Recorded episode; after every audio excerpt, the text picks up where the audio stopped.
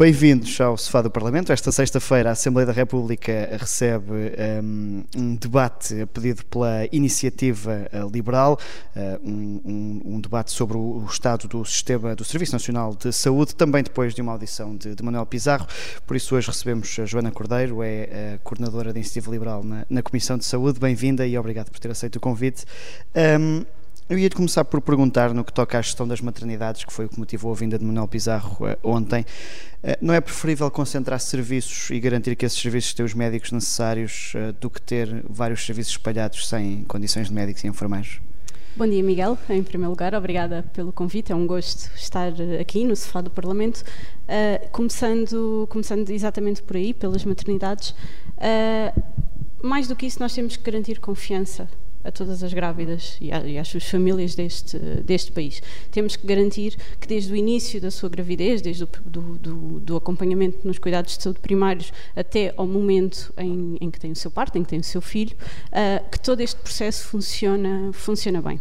E, e, esta questão das maternidades, nós sabíamos o que é que tínhamos uh, há, um ano, há um ano atrás, que tínhamos de facto um caos em que os serviços fechavam uh, sem as pessoas saberem, portanto chegavam aos hospitais para ser os seus filhos e de repente o serviço de urgência estava encerrado.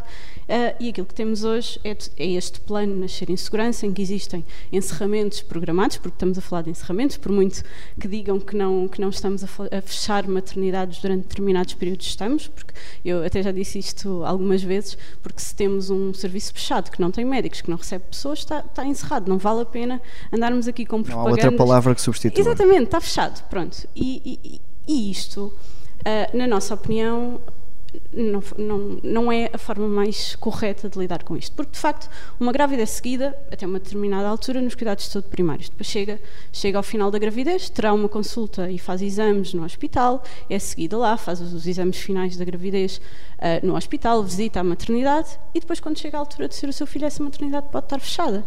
E eu já dei aqui dois exemplos. Por exemplo, uma grávida de 41 semanas, isto aconteceu no Hospital Garcia Dorta. Numa quarta-feira, vai à sua consulta, faz os faz os seus exames e sabia que no dia a seguir, se entrasse em trabalho de parto, o Hospital Garcia Dorte ia fechar. Portanto, só abriria na segunda-feira seguinte.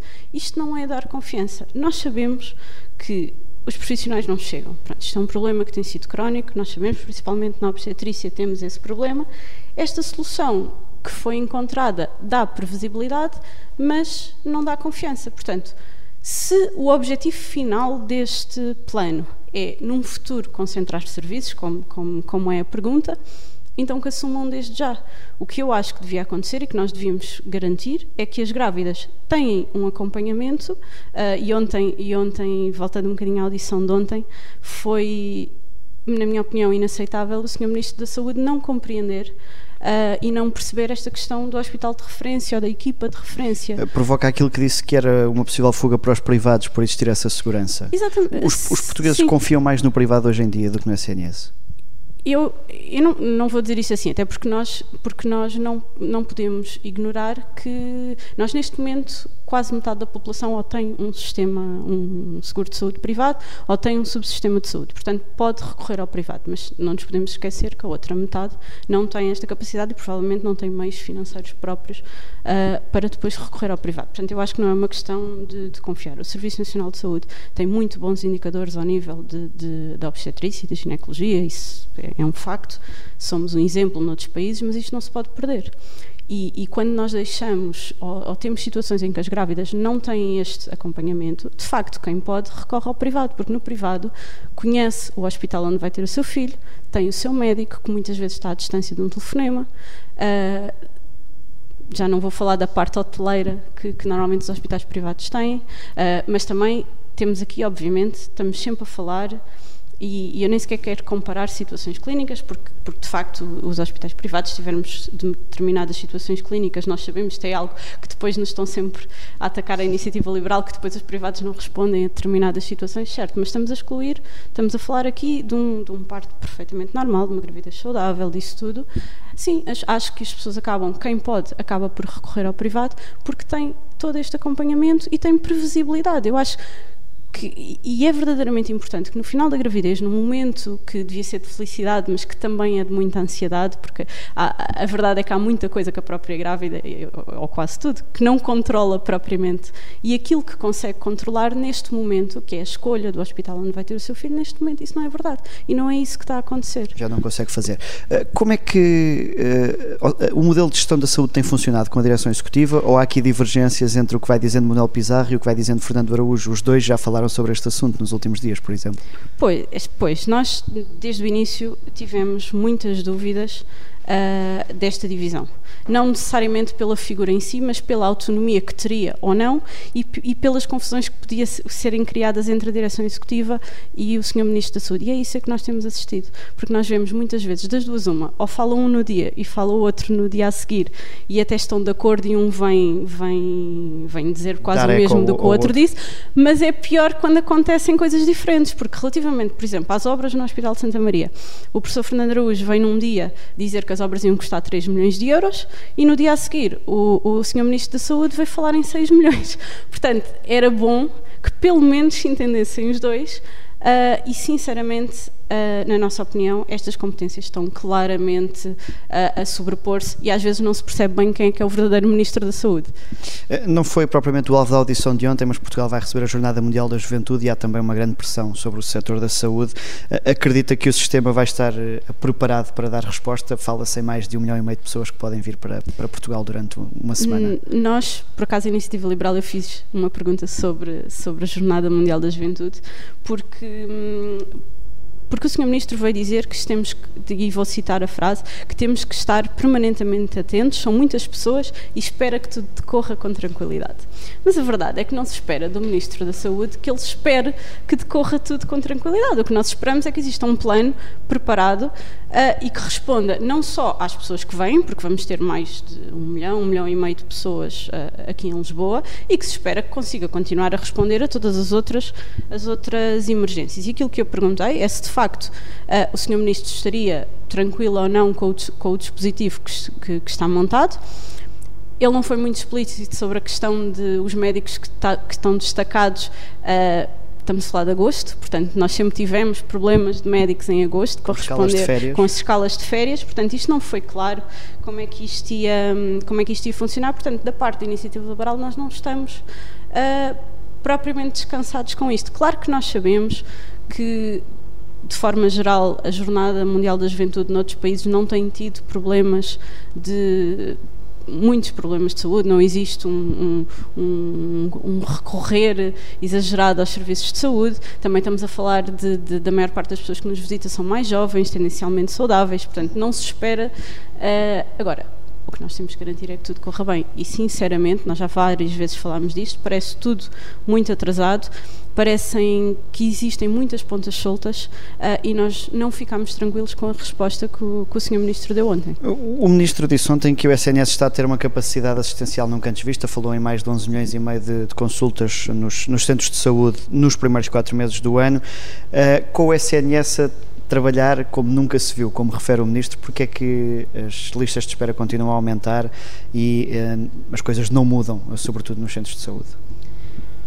Pois, eh, de facto, nós temos muitas vezes esses números da capacidade assistencial eh, a aumentar, mas a verdade é que nós temos uma população cada vez mais envelhecida, com cada vez mais agravamentos de doenças crónicas e, obviamente, com a falha que nós temos ao nível dos médicos de família e do acompanhamento que é dado a estes doentes crónicos. Se, se as pessoas não tiverem de família, estas pessoas não são controladas ao nível das suas doenças. Portanto, nós até podemos, teoricamente, estar a fazer muito mais atividade assistencial. Mas porquê é que as coisas não baixam? Porque as solicitações também são cada vez maiores. Portanto, claramente, uh, o sistema tem que, ou o Serviço Nacional de Saúde tem que se adaptar uh, a estas novas solicitações. E, e o primeiro passo era de facto que os cuidados de saúde primários conseguissem uh, dar um médico de família a toda a gente, que porque é o médico de família que faz esse acompanhamento. Portanto, se as pessoas nas suas doenças crónicas tiverem eh, os valores descompensados, se não tiverem esse acompanhamento feito, eh, é normal que assim não consigamos, ou quando chegam aos serviços de urgência, neste caso ao hospital, que é onde acabam por ter que recorrer, já estão numa situação que é muito mais grave do que se tivesse uh, sido prevenida à partida. Portanto, nós podemos continuar a, a dizer que estamos a aumentar, mas se não, se não resolvermos, se não atuarmos na prevenção, na promoção da saúde, isto não vai resolver nada. Há uma aposta que este governo tem feito muito, que é na transição dos, das unidades de saúde familiar para tipo B, que permite outro tipo de remuneração. Ah, este é um modelo de gestão que tem resultado. É possível dizer que o governo aqui tem feito um bom trabalho nesta alteração? As unidades de saúde familiar de, de, de modelo B é um, é, é, um facto tendencialmente têm melhores uh, indicadores de desempenho do que tinham as AS. Mas isso, e porquê é que isso acontece?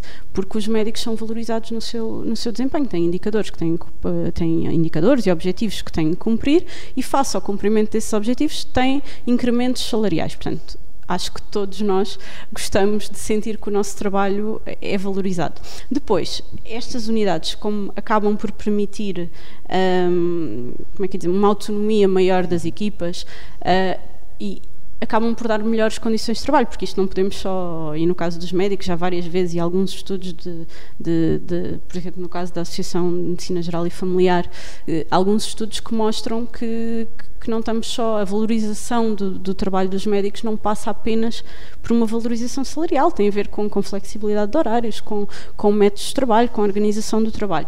E, de facto, nisto, as unidades de saúde familiar do modelo B têm tido melhores desempenhos que as outras. Agora, também é importante que elas continuem a cumprir os seus objetivos, porque na altura haviam critérios para que as unidades de saúde familiar migrassem uhum. para modelo B.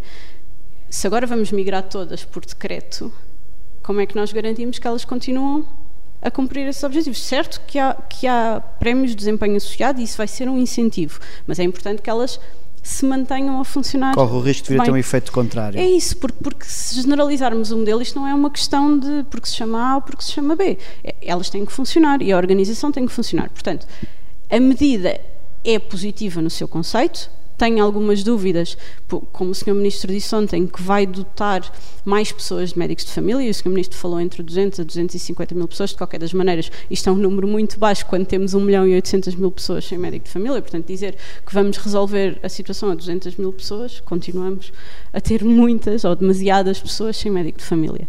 Um, portanto, a medida é à partida positiva, mas isto tem que funcionar. A Iniciativa Liberal traz amanhã a debate o, o Serviço Nacional de Saúde. Um, um ano depois, uh, o ministro é também outro. É possível fazer uma avaliação mais positiva de Manuel Pizarro face a Marta Temido? O ministro é outro. Nós, na altura, também, também dissemos que, que estamos a mudar as caras, nós não estamos verdadeiramente a mudar as políticas. Portanto, nós não nos podemos ignorar que, apesar de haver uma alteração de ministro da Saúde, o governo é o mesmo há oito anos, o PS governou 20 dos últimos 27 anos, portanto, nós não vimos grandes mudanças na área da saúde. Uh, aqui, o que, é que, o que é que, entretanto, foi feito? Foi criado um diretor executivo que tem feito aqui uma gestão diferente do SNS, mas já falámos que está a criar aqui alguns, alguns conflitos com a posição do Ministro da Saúde e que não se percebe. Portanto, nós dizermos que na prática mudou alguma coisa, não. Nós há um ano tínhamos um milhão, cerca de 1 milhão e 400 mil pessoas sem médico de família, por exemplo, e agora temos 1 milhão e 800. Temos as listas de espera para, para cirurgias programadas aumentaram. Portanto, dizer que mudou alguma coisa ou que esta avaliação ou que esta troca foi positiva, não, não, não lhe consigo dizer isto desta forma. Não há, não há nenhum motivo para, para que, que só a mudança de cara não alterou nada ao nível das políticas. O que é que para a iniciativa liberal era prioritário implementar para tentar alterar a situação no SNS?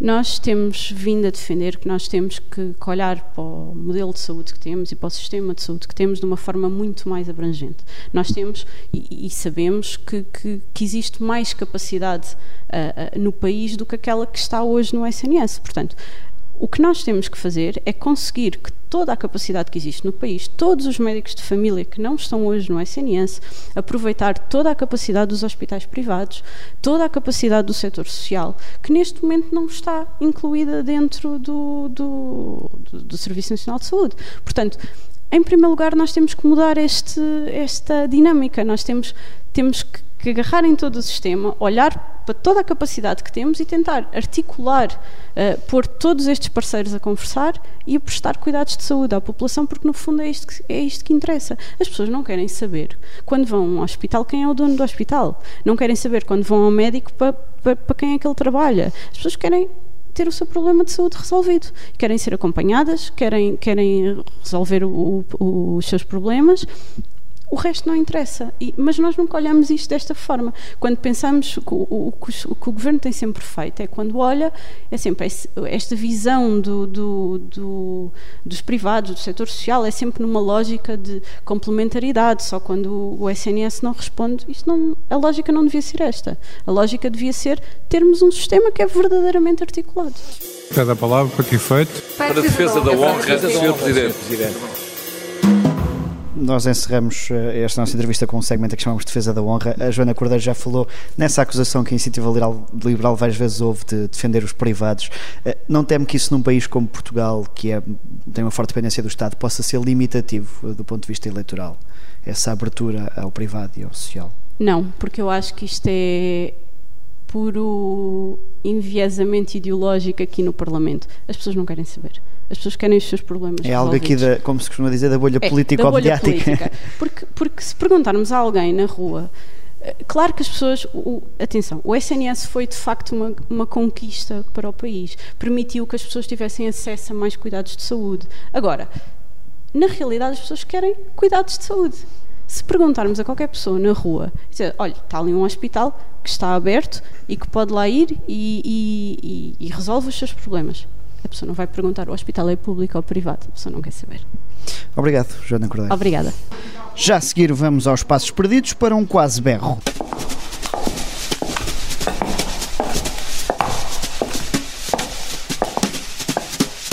Augusto Santos Silva quis dar início aos trabalhos, mas deparou-se com um problema de som, quis evitar berrar e lá acabou por conseguir ser ouvido.